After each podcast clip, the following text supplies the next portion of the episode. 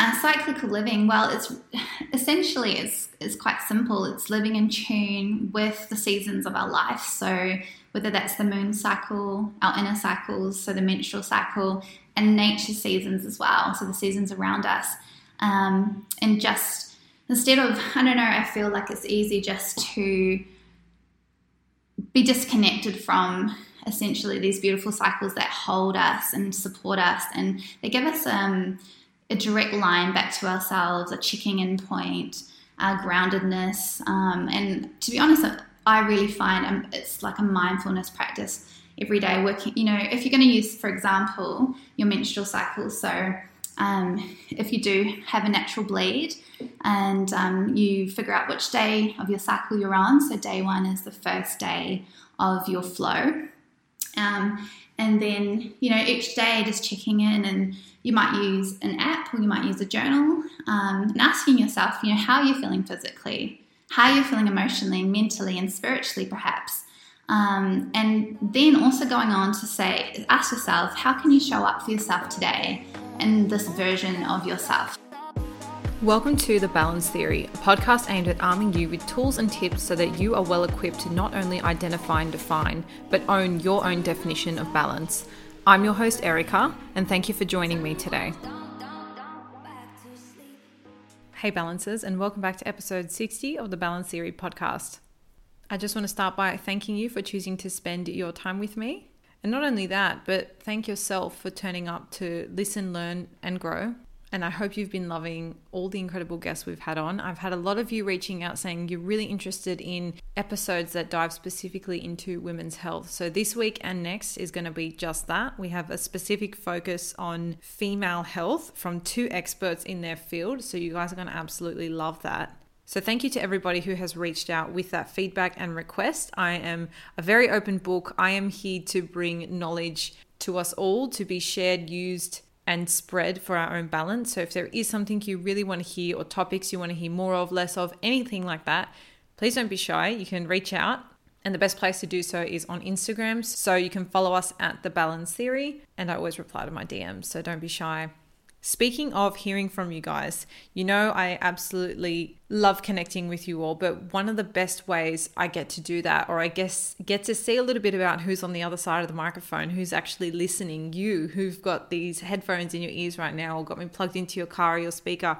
The best way I get to do that not only is via you reaching out to me and messaging, but also through reviews. And I couldn't help myself but to read out this review because it was so beautiful and it really, really made my whole week. So, this one is from Adele Hana and it reads As cliche as this might sound, this podcast has really brought balance into my life.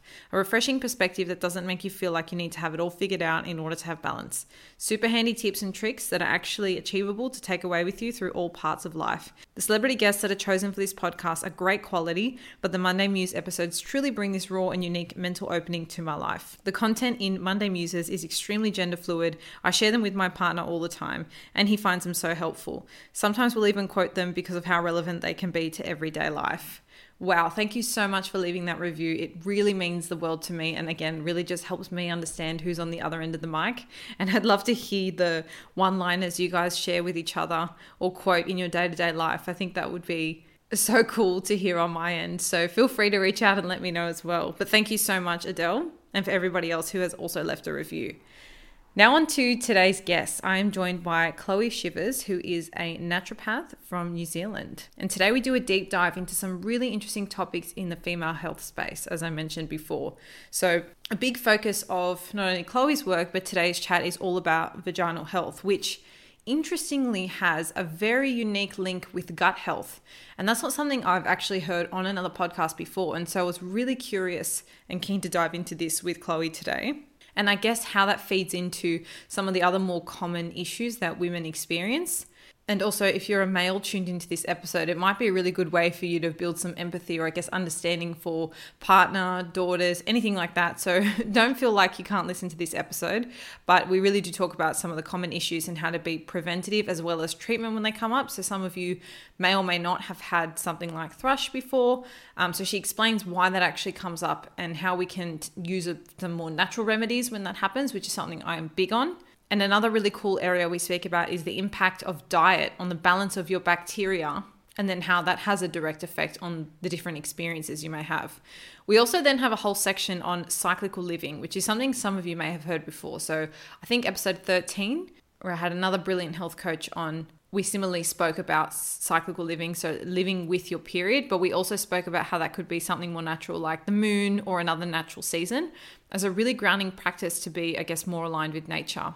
She shares the intelligence behind the Horopito plant, which is the first time I've heard of it, but it really blew my mind to see how something that has adapted to its environment in nature can actually be used when it comes to female health and as it kind of replicates what it does in nature to within our bodies was like really, really mind blowing. And then we also have a little segment at the end about conception and fertility. So if you're at any stage in that process, I suppose, if you're thinking about conceiving, if it's something you're thinking about in a couple years, like myself, um, we, we talk about, I guess, how to really optimize that experience. And I think the best part here for me um, I guess is something being a little bit further in my future, but was just picking up some cool tips and tricks of things we can be doing well and truly before we're even falling pregnant. So, really trying to optimize that health before we get our bodies ready to have a baby.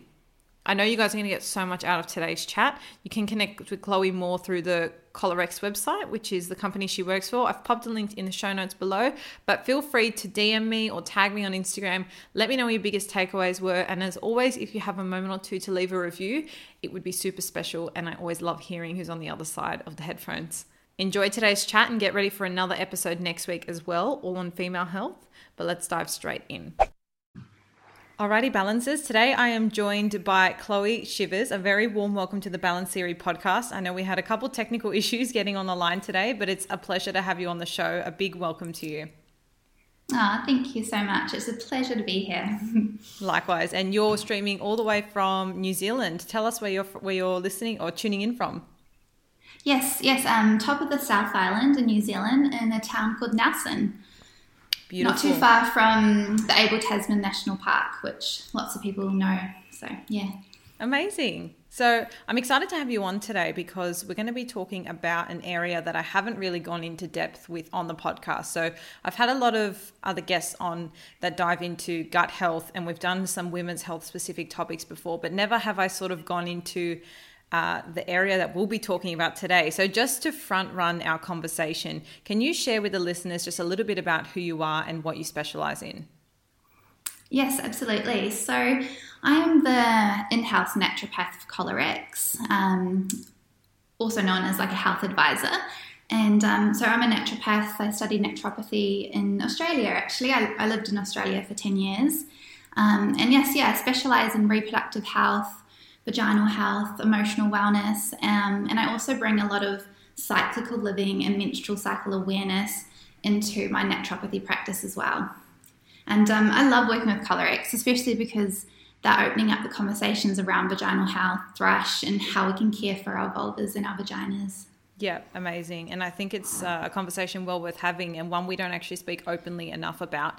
But I'm curious, what sort yes. of um, led you to specialize in this? Because I know naturopaths, they do tend to end up specializing. Was this something you were always passionate about, or did you find just through your practice it was just areas you were working on?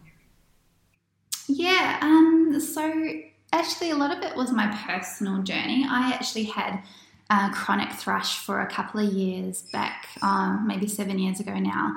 And so I was trying to figure out what was causing it, and I was on a healing journey myself. So I, through that, I think I became very in tune with my own vaginal health, which then I think when you go through something personally, that you then want to help others as well um, because you know you can connect with it. So there's definitely a personal journey with um, focusing on vaginal health for sure. Amazing. And so, through your personal experience and no doubt further studies, can you explain to us what is the link between vaginal health and gut health? Because it's not one I've actually thought to consider.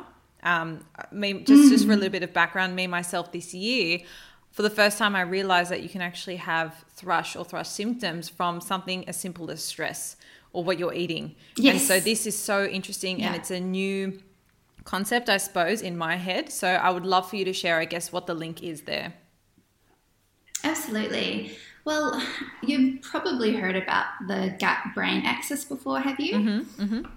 Yeah, so the connection our gut has with our brain. So, and more and more research and information is coming out about the connection between our gut and our vagina. So it's the gut vagina axis essentially. Um, and I mean, the gut is connected to everything. We, you know, our systems in our body aren't isolated and sit there on their own. Everything is interlinked. Everything influences each other. And so, if we can work on our gut health, it's actually going to reduce whole body inflammation, which will then go on to promote a healthy vagina. Um, and there is also a translocation of microbes from the gut that do get into the vagina as well.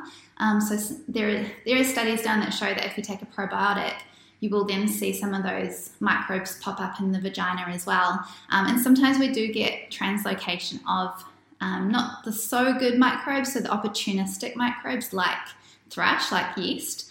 Um, and interesting enough, actually, the vagina has some microbes that the gut doesn't have. Um, and yeah, the vagina is predominantly lactobacilli, whereas the gut has more, um, a lot broader range of microbes. Um, but they definitely influence, influence each other. So, you know, if we can look after our gut health, um, it's definitely going to have a knock on effect to our vaginal health for sure. Yeah, amazing. And I definitely can understand what you're saying when you say the translocation because I've had an experience, yeah. and often I actually find if I'm on antibiotics, I will that will be followed directly by like a, a period of thrush and I've always found that yes, to be quite yes. strange. But um, other than say inflammation to look out for, or or as I guess a, a cofactor of what goes on in the gut, which then translates into the vagina, what else would be directly implicated? So are we talking like the bacteria that's in there? Has it got anything to do with? I mean, I don't really know the technical terms, but kind of what exact things are we looking out for that are directly impacted? Yeah, so um, between gut health and vaginal health, yep. is that what you're asking? Yeah. Yes, yeah. So, um, look, like you mentioned before with antibiotics, so um, you're so right. Like, often after a course of antibiotics, say if you had a UTI, um, you're going to see actually a reduction in the lactobacilli, the good bacteria, both in the gut and in the vagina. Um, and so, really, like um, stress, like you mentioned as well, that also can disrupt the microbiome too. So, um, and like stress has an impact on all systems of our body. Yeah, it's and crazy. Um, as you know, like with, it's one of those things too. Like we, we can't eliminate stress completely from our lives. We actually stress is a really amazing response that our body has. Um, but it's when we live in constant chronic stress that goes on for months and years that we start to see the negative impacts on our health, including our microbiome. Mm. Um, so really trying to reduce that cortisol response is going to make a really big difference.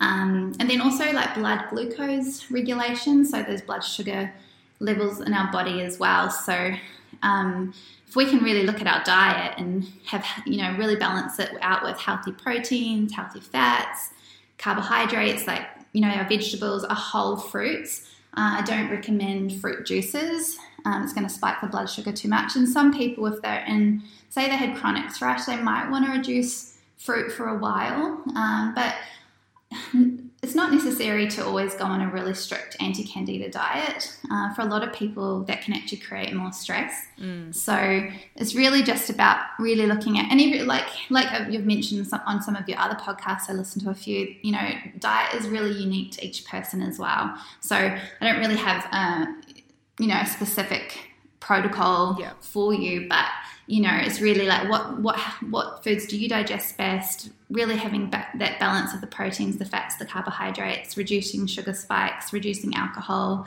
um, having enough fiber as well to because fiber feeds our bacteria and looking at the both the probiotic and the prebiotic foods.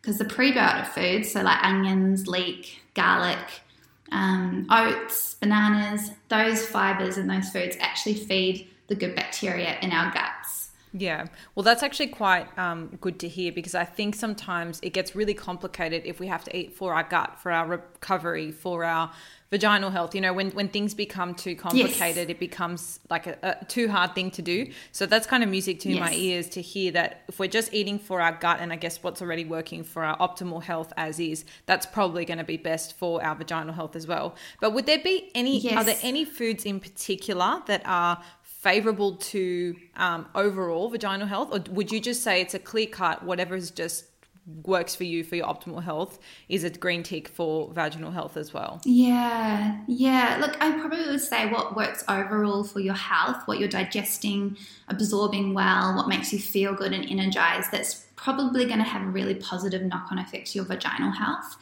Um, and I think as long as what you're eating, you've got good bowel clearance, so you're going toilet every day, healthy stools, then ultimately that will um, have another positive knock-on effect to vaginal health as well because it's clearing out that estrogen out of your body. Yeah. Because what can happen is um, so like uh, thrush, which is a fungus that can thrive in an estrogen-rich environment. So estrogen, it's to keep it simple, estrogen controls the levels of glycogen in the vagina and what happens is yeast will actually feed on that glycogen. So if you have the more estrogen you have in your body, the more the yeast will feed and actually can overgrow. Mm-hmm. So having good estrogen balance in the body, um, so that you really want to be looking at liver clearance of estrogen, so supporting the liver and bowel clearance of estrogen, so you're not reabsorbing the estrogen back into your body, is going to have a really good impact on your vaginal health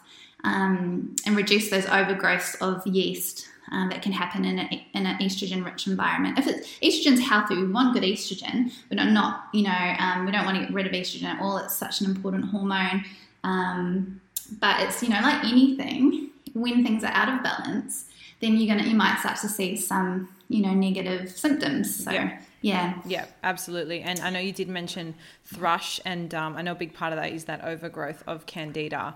Um, maybe you can talk to us mm. a little bit about what actually is thrush. So, what's actually going on, and maybe just some of the most common symptoms. Because I mean, is this is this probably one of the more common things that women experience in terms of um, like an imbalance in the vagina? Yes, absolutely. Yeah, it is one of the most common infections. Though, in saying that, it's um, not as common as bacterial vaginosis, which is a uh, overgrowth of bacteria. Um, but a thrush infection is still very, very common. I think about 75% of women will get thrush once in their lifetime. Yeah, wow. So, you know, which is quite high. And it is very common after antibiotics. Um, and you know that can it can just really take quite a thrashing on the microbiome with the antibiotics. That makes sense. Why you know when you have that shift in the vaginal environment, the candida essentially it's opportunistic and it goes, oh, abs- this is awesome. I'm going to start thriving and really overgrow. Because um, it's kind of you know, like that's when you're because it's sorry to interrupt. It's sort of like um, the way I understand it, and correct me if I'm wrong. It's sort of like the antibiotics come in and they not only wipe out whatever bad bacteria you've got in there, but they also take out the good bacteria, and therefore then the candida has like a blank slate to overgrow or to grow in, and, and it goes wild. Yeah, yeah. Yes, absolutely. Yeah, that's pretty much what it's like. I mean, antibiotics, I wouldn't say they would wipe out all the good bacteria, but they will take out some for sure. And then because it's such a delicate balance and it need, you know, we need all those healthy, good microbes, as soon as we do wipe out some of them, you're going to have a shift in both the gut environment and the vaginal environment. And then, yes, you're right. Those those little funguses are going to go woo. Yeah, absolutely. Um, and so, what are the? Um, I guess the because I guess if we're if we're going off the stats, seventy five percent of uh, listeners right now will have experienced thrush in their life. But can you just maybe share just the most common symptoms? Yes, absolutely. So, itchiness would probably be one of the top ones. So, itchiness around the vulva, so the outside of the vagina and inside the vagina. Um, and then another classic sign is a cottage cheese. It's like a curdy white discharge um, that you will often see, you know, if you had, a look with a mirror, or maybe you'd even wipe some out, you know, if you're wiping down there. Um, and then the vulva as well can be irritated, red, swollen. And you might have like a sweet or slight yeasty smell as well. Um, and some women will even experience a burning sensation, um, especially while um, they're having intercourse or while urinating. So, um, yeah, those are some of the classic symptoms of thrush. Okay, and how do we know if we're making it worse? So, I mean, in the past, when I've had it like a straight after a course of antibiotics, it sort of comes on slowly. But there, is there anything within that short window of time when it is sort of coming on that would make it worse, that would really aggravate symptoms that we should probably avoid? Yeah, I mean, it's sort of going back to those really key basics of making sure your blood glucose is balanced, um, so eating healthy and balanced, um, supporting the immune system. Um, so, one, looking at stress, two, maybe um, giving the immune system some extra support um, to help clear up any overgrowth or infection. Um, and you could, you know, you could potentially do that with probiotic supplements or through your food. So with probiotic food, so that might be like sauerkraut, miso, um, water kefir, yogurt, making sure it's sugar-free yogurt. Um, yeah, and then really, I mean, we don't. I don't think you can necessarily make it worse unless you're going to go thrash your body. Yeah. You know, and go drink, drinking every night and sitting every night eating like bags of um, sugary foods and cakes and everything. You know, I think if if overall, you know, you've adopt that lifestyle of 80 20 80% as you know healthy and balanced as possible then you know i don't think you'll really make it worse um, it just what happens you know it just your body needs time to rebuild that microbiome again Yeah. so supporting supporting it to be able to do that through diet through um, reducing stress um, is going to make you know an, a positive impact Yeah, absolutely. I have two more questions about thrush before we move on to the next little bit. The first one is Would it go away on its own, or do you think treatment is always necessary? Um, it can go away on its own, but if it doesn't, so if it's chronic or recurring, then usually some sort of treatment is necessary. Um, and there's, you know, there's definitely you can either you can go the medical route um, and go to the go to your GP. And it's to be honest, it's always good to actually get it get checked and get a swab and make sure it is thrush because you know there are times where you think you're thrush, but it's actually could be something else. Um, so definitely, actually, you know, you don't even have to go to the GP. You can go to a sexual health clinic and get a swab, and they can let you know what the overgrowth is. Um, you know, it's not great to self-diagnose unless you, you know, you've got a, a history of it and you know that's what it is. But um, yeah, so um, um, what was your question again? I'm just it, if would it go away on its own? But I might just add. Oh, that's right. I might just add. Um, Yeah. So obviously those are like there's obviously off the shelf stuff that you can purchase. Are there any natural Uh-huh. uh, natural ways we can support that rebalance of, of the bacteria? Yes, cool. Yeah, so yeah, just to finish answering your question about will it go away, go away on its own? And then you know sometimes the body can mop it up, clear it up, um, which is amazing. But sometimes you know the body does need a little bit of assistance. Um, and I mean, there's there's definitely things you can do. Um, I I'm a big fan of Saccharomyces boulardii, which is a good yeast that you can get in supplement form and take that I find really helpful. Um, So you would take that. different So you would take that once you've got it already. Yeah, well, it's actually good for preventative as well. So if you know you have to go on, go on antibiotics, then I would take it during an antibiotic therapy as well.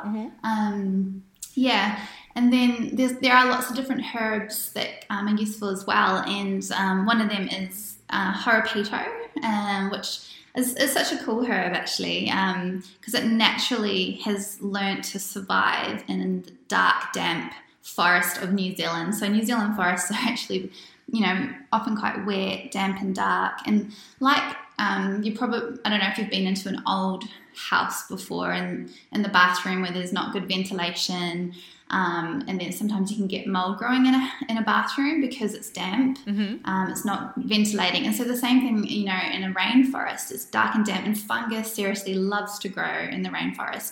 And so that could actually, you can get trees and plants in the rainforest that um, have to find ways to fight against the fungus, and so they can survive as well. So Horopito's done that. It's such a clever plant, um, and it's, it's got an active constituent called polygodial, um, and it gives Horopito a really hot, peppery taste. Um, but that polygodial is what's actually given the plant Horopito the ability to survive um, in dark, damp conditions. So and fight against those forest funguses. Um, and yeah, so Horopitos can be a really awesome um, plant to help support vaginal health and balance the microbiome.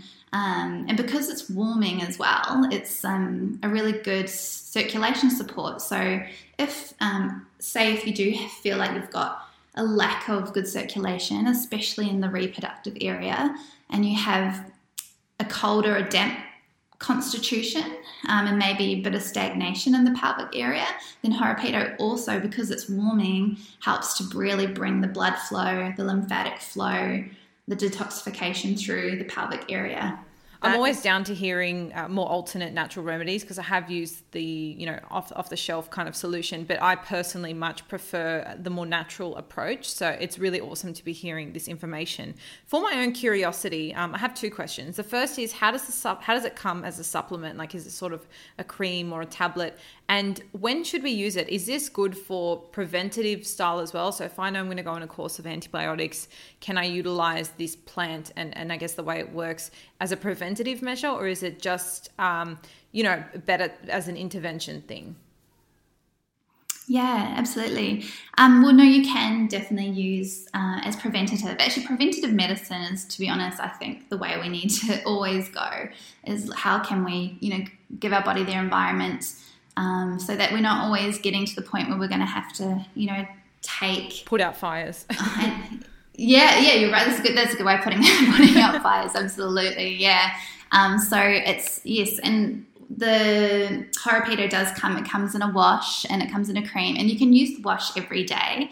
And that's actually just a lovely, gentle way of using um, the plant to support the vagina, support your vaginal health and um, you know, and it's um, you can also take it internally, but one of the you know whether or not you want it to be taking it every day, um, you know, for the rest of your life, you know, that's not necess- necessarily um, the answer, but it's definitely one of those plants that you can incorporate if you feel like you you do have a constitution that's colder and damper, or you do have a tendency towards thrush infections, um, because it will come in there and really help to support um, support vaginal health and balancing the microbiome. Yeah, love that. And obviously, that is um, separate to what you can do through your diet and hydration, I suppose. Um, but I quite like that just as an option. I think everyone listening will probably really appreciate that as well because I'm all about being uh, proactive rather than reactive, as we said. Like instead of putting out the fires, I guess just doing a bit of back yes. burning first to make sure it doesn't go too crazy. Um, so yeah, I guess if mm. you know mm. you've got a really stressful time, or if you know your body and when I guess it's more prone to that imbalance where you start to feel those symptoms that are a bit uncomfortable, and this might be something you want to look into and potentially research as a proactive measure. But I love that. That's that's mm. um, I've mm. learned something new today. So thank you for sharing that. Um, I, I do want to chat to you a little bit about now cyclical living. So, talking about living with our cycle. So, what does that mean in your world, and, and how can we actually fully embrace that as a concept? Yeah, absolutely. Oh, great question. Um, uh, cyclical living, well, it's essentially it's, it's quite simple. It's living in tune with the seasons of our life. So, whether that's the moon cycle, our inner cycles, so the menstrual cycle, and nature seasons as well, so the seasons around us um, and just instead of I don't know, I feel like it's easy just to be disconnected from essentially these beautiful cycles that hold us and support us, and they give us um, a direct line back to ourselves, a checking in point, our groundedness, um, and to be honest, I really find um, it's like a mindfulness practice every day. Working, you know, if you're going to use, for example, your menstrual cycle, so um, if you do have a natural bleed and um, you figure out which day of your cycle you're on. So, day one is the first day of your flow. Um, and then, you know, each day just checking in, and you might use an app or you might use a journal um, and asking yourself, you know, how you're you feeling physically? How you're you feeling emotionally, mentally, and spiritually, perhaps? Um, and then also going on to say, ask yourself, how can you show up for yourself today? in this version of yourself because as people and especially i know as a woman myself i'm always changing you know we're not the same every day um, whether that's because of our hormones um, obviously having an impact on how we feel but also because of the seasons outside because of the moon cycles you know we're constantly evolving and changing and every day just wake up and expect ourselves to feel the same um, you know we're actually we're not going to. We will sometimes feel more tired, need more space from people, maybe need some more protein in our diet, um, need more sleep, need more exercise, whatever it is. But if you can begin tracking that within yourself, tuning in, um, and it doesn't have to be um, a big thing. You can simply just maybe jot down one sentence or a few words to just say how you feel. So you might say, cycle day one, um, bleeding, fatigued, um, slight pain, feeling introverted, for example. Um, and then you can ask yourself, well, how can I best look after myself today with everything I've got to still show up for in my life? Um, you know, what ways can I care for myself, bring more calm into my life? Um, and if you don't bleed, um, you can you can use the moon phases because you know they also reflect quite similar to the menstrual cycle. So the new moon, the dark moon being like the bleeding phase, and then the full moon being like ovulation. Um, and then then the waning moon when it starts to reduce again is like the luteal phase. So the moon's amazing as well, and I actually like to use both my menstrual cycle and the moon cycle as a way of checking in. Um, I don't know, I just find it really grounding and really, really um, just a really powerful mindfulness practice, and it helps me feel more balanced in my life. Yeah. Um, have you? What? How about for you? No, I love that as a concept. Me personally, I think um, I'm very, very fortunate in the sense I have a regular cycle. So for me, I I haven't gone to the extent of, I guess, tracking and noting down how I feel, but I have a general, I guess, um, expectation of how I'm going to feel at different parts in the month. But I actually really like what you just suggested to actually write, you know, like day one bleed, how do I feel today? Because what I've noticed, especially during this period of lockdown, I had less distractions. And so I was a lot more in tune, or I guess I just had a lot more focus on how I was feeling every single day. And I noticed how drastic my emotional, uh, I guess, state of being was depending on where I was in my cycle. And for me, that's like mm. sometimes I'm just feeling a lot more emotional, and my window of tolerance for stress is just so small that I get really overwhelmed very quickly, or whatever the case may be. And, you know, for you, that's going to look something completely different. But what I really like about this as a concept is it really honors that no two days are the same. And it really goes to the heart of everything I talk about on the podcast with balance. And that is that any day or any period in your life is going to be a unique combination of the areas being your health relationships and your fulfillment categories and they're going to mm. they're going to play a different role in your definition of balance so at some points your health might be you know a, large chunk of your balance and then you only have a small window left over for relationships and works let's say for example. But what i like about this is it, it it kind of repositions us to ask every morning or every day what does my balance need to be today? Or, or what how am i going to show up? Or how do i need to show up in each of these areas? And you know as as a contrast then what does my balance look like? Because i think there's all this pressure especially for women to be it all and do it all. You know, be the perfect mums mm. whilst running a business, whilst working, whilst cleaning the house and cooking, doing all these things. And sometimes all you want to do is curl up in a ball and just show up for yourself. and I think that that's yes, a yes. healthier thing to acknowledge. And I think if we, and I agree with you what you said, it's it's a very grounding practice, especially say if you were to do that with the elements, so something like the moon cycle or both. Um. I think that's a really refreshing way to just give yourself a little bit of power back and just bring a little bit more of a gentle approach to how you show up every day rather than, you know, being really frustrated that you're exhausted this week. I mean, I know sometimes for me, my cycle is, um, it takes a little bit more of a toll than me than, say, the last few months, last previous months. Yeah. Um, so yeah, it, I think I think this is a really nice idea for anyone who really just wants to connect with themselves on a deeper level, give themselves that flexibility and just I think a little bit of gentleness. But um, is this something yes, yeah. I guess that you do with your clients? And if so, have you noticed anything in particular in terms of the menstrual cycle and the flow on effects to I guess how we show up in life? Like, is are there any standout uh, call outs you would make? Yeah, totally. Yeah, and um, it definitely is something I'd use I use with my clients, um, and with and with myself in my daily life. But I think the biggest thing is it really does highlight the parts of the menstrual cycle which um, we have our strengths in.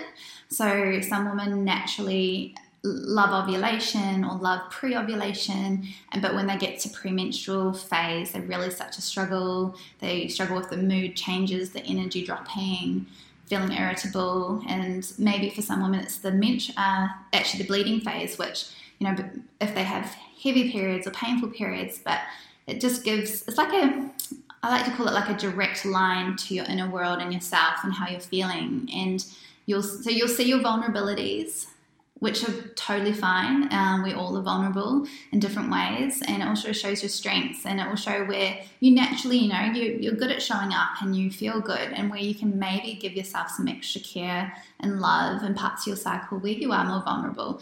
And for a lot of women, it is premenstrually that seems to be the part of the cycle that, um, you know, bloating, digestion issues might come up, emotional. That, those moods.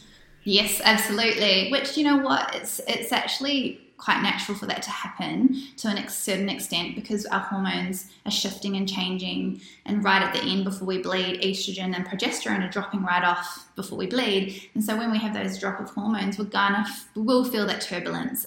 Um, especially because progesterone, if we produce enough, is actually a really calming hormone. Um, and if we don't produce enough and we have an estrogen progesterone imbalance, we might feel those more premenstrual mood swings um, and those premenstrual struggles more. So it actually can give you information into your hormonal balance as well, which is really cool. Yeah, and it's all about just noticing and, and being aware. I guess that is the first step. But I love this yes, chat, and yes. I, I, guess it will. Uh, it will give you that bit more confidence. I know sometimes in my cycle, like I almost forget my cycle's coming up and I'm just really really emotional and then I get my period like the next day and I'm like, "Oh, I knew I knew yeah. it." Like you kind of had that moment like, "I knew I wasn't that emotional," or you know, you make yes. you make a comment like that to yourself, but I suppose if you if you track it and you're aware, I guess with how you're feeling, it lets you I think it would just let you approach that day with a little bit more care and grace for yourself knowing, "Okay, I'm at, you know, the day before my bleed or, or around that, I can expect to be a little bit more emotional. So then when it comes, it's not like this overwhelming shock, which for some reason, yeah. you know, after years and years of having my period, it still comes across as a shock to me.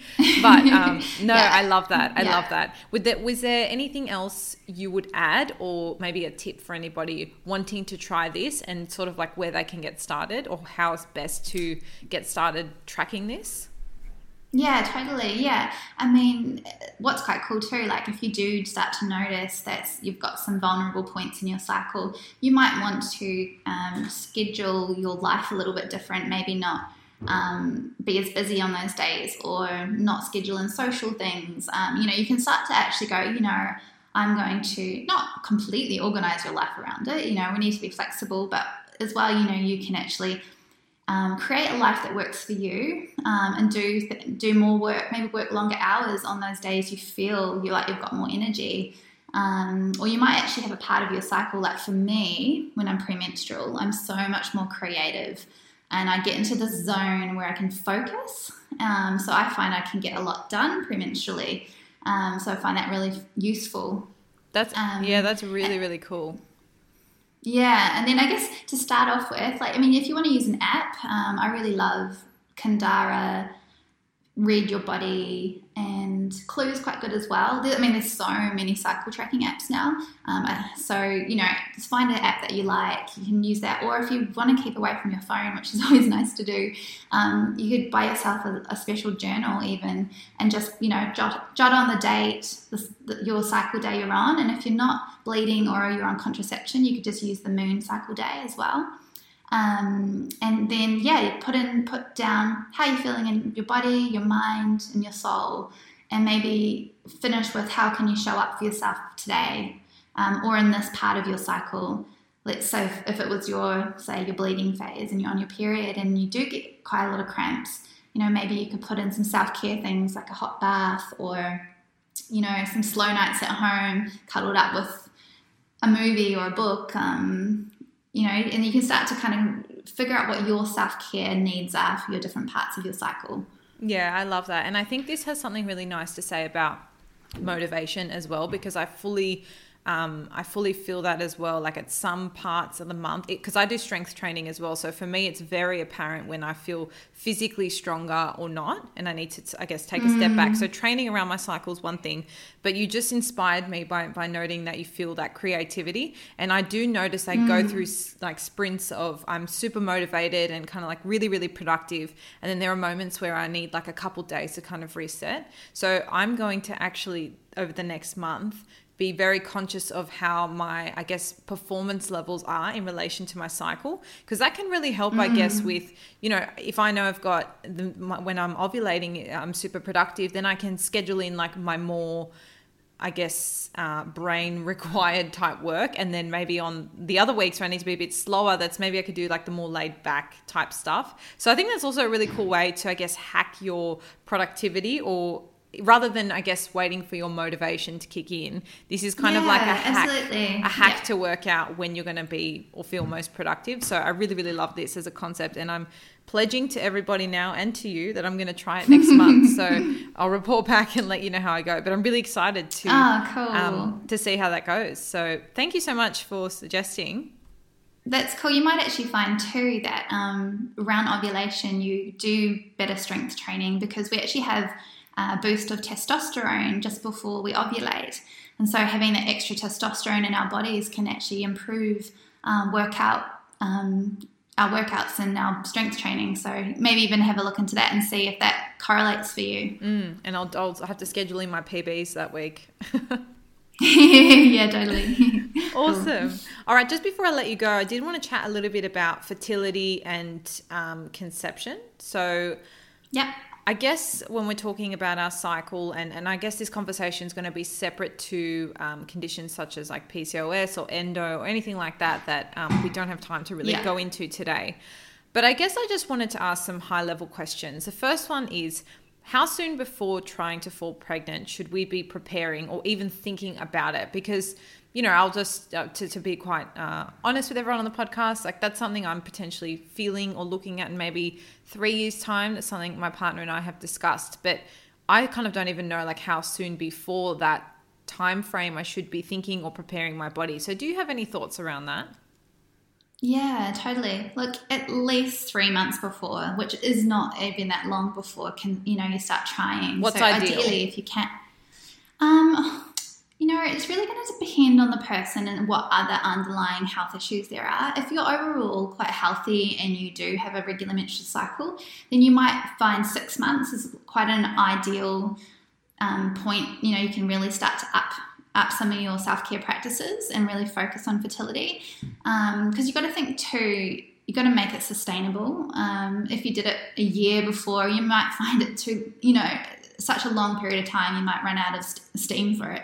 Um, so maybe around the six month mark if you are, you know, pretty healthy. But if you did perhaps have some other underlying reproductive issues, um, then definitely looking at probably a year before. Um, so, but then you know, equally, even three months before is still awesome. Um, anything is awesome, really, because um, you know, whatever we do to optimize our health is going to have impact on on our egg health and our pregnancy health. Yeah, absolutely. And so, what are some of those things that you would be looking at doing, or some of the things you work with your clients to do within that, let's just say, three to six month window before they're trying to fall pregnant? Yeah, definitely. Cool. Um, so, getting some basic blood tests. So, if you've got a good GP, um, pop to your GP, ask for um, some preconception blood tests. Um, these might include zinc, uh, which you do with copper at the same time because you need to know your zinc and copper ratio um, iron studies, B12, folate, full blood count, hematology, um, vitamin D. You might want to even do, and I think they'll do it for you um, if you ask for preconception test, um, an STI check as well. Um, and, a, and a vaginal swab, make sure you know your vagina microbiome is healthy and balanced. There's no infections down there. Um, so yeah, definitely going in to see your trusted um, general practitioner and you know get a bunch of just basic tests done. Um, because let's, for example, if you did have low iron, you know you really want to boost your iron up as much as you can because um, you know you will lose a lot of iron over pregnancy potentially. So um, making sure your nutrition status is optimal. Um, so that's one of the probably first things I'd suggest. And then looking at the different areas of your life. So supporting, you might want to do a three month detoxification, like a light, doesn't have to be a heavy detoxification, but just supporting your liver, supporting your bowels with elimination. Um, once again, looking at nutrition status. Um, so, really focusing on as much healthy, vibrant food. And if you can afford it, choose organic, spray free food um, because you want to really reduce those the input of um, chemicals and synthetic fertilizers, which will be found on a lot of conventional food. Um, and then purifying your water if you can as well. So finding it doesn't have to be a fancy filter, but something at least to get rid of the chlorine and heavy metals out of the water um, would be really useful. And going on like a good quality preconception multi. Um, and there are lots of different brands. I won't recommend anyone in particular, but looking at one with activated folate would be really handy. So you could pop to a health food store or talk to your naturopath or nutritionist about that one. Um, and then you're reducing caffeine. So I mean, if you can go caffeine free, that's amazing. Um, but even if you just you know just have one coffee a day or one tea a day, that would be much better than you know three or four a day. So you're getting the caffeine consumption down, and ultimately, if you can, no alcohol for the three months before you start to try um, would be really useful. And then like stress as well, because you know when the body's stressed, um, it's less likely to want to fall pregnant. Um, well, it's it one of those safe. one of those systems that gets deprioritized, right? They go it goes into fight yeah. or flight, and it thinks we just need to digest and breathe yes. right now, so we don't need to reproduce. So yes. I can fully yeah. um, grasp why stress would be like a big, big barrier to falling pregnant sometimes. Yeah, absolutely, and it can be for some women. Um, it can be very impactful. So, you know, really focusing on relaxation, mindfulness, and figuring out what those things are that help calm you. Because, you know, we're all really different. Um, and I think one, one thing I like to think of stress can get caught up in our bodies. So, if we can move the stress out of our bodies, so whether that's through dancing, walking, yoga, singing, even like, I think sometimes when things get trapped in our bodies, that's where we get stagnation and blockages. So, you know, trying to get the stress out of our body and finding the practices that calm you, because everyone is different, you know, what they find relaxing. Um, so, you know, if you love meditation or you might love to just um, go for ocean swims, whatever that is, find those things and try put them into your daily routine every day. Um, then, you know, when it comes to movement, I think too is just not overdoing exercise because exercise is can be stressful on the body and release stress hormones. So, really kind of bringing exercise down to a more calming type of movement. We want to be moving, absolutely, it's crucial, but you know, it's maybe just the nature walks, um, the yoga, the stretching. Um, you know, you can do strength training for sure, um, but just you know, reducing the high, high intensity that would release the cortisol into the body. Um, just for, you know, for those three months before and when you're trying, I would suggest that. Mm-hmm. Interesting. And so, would yeah. that be the case even if you already are regularly doing strength training?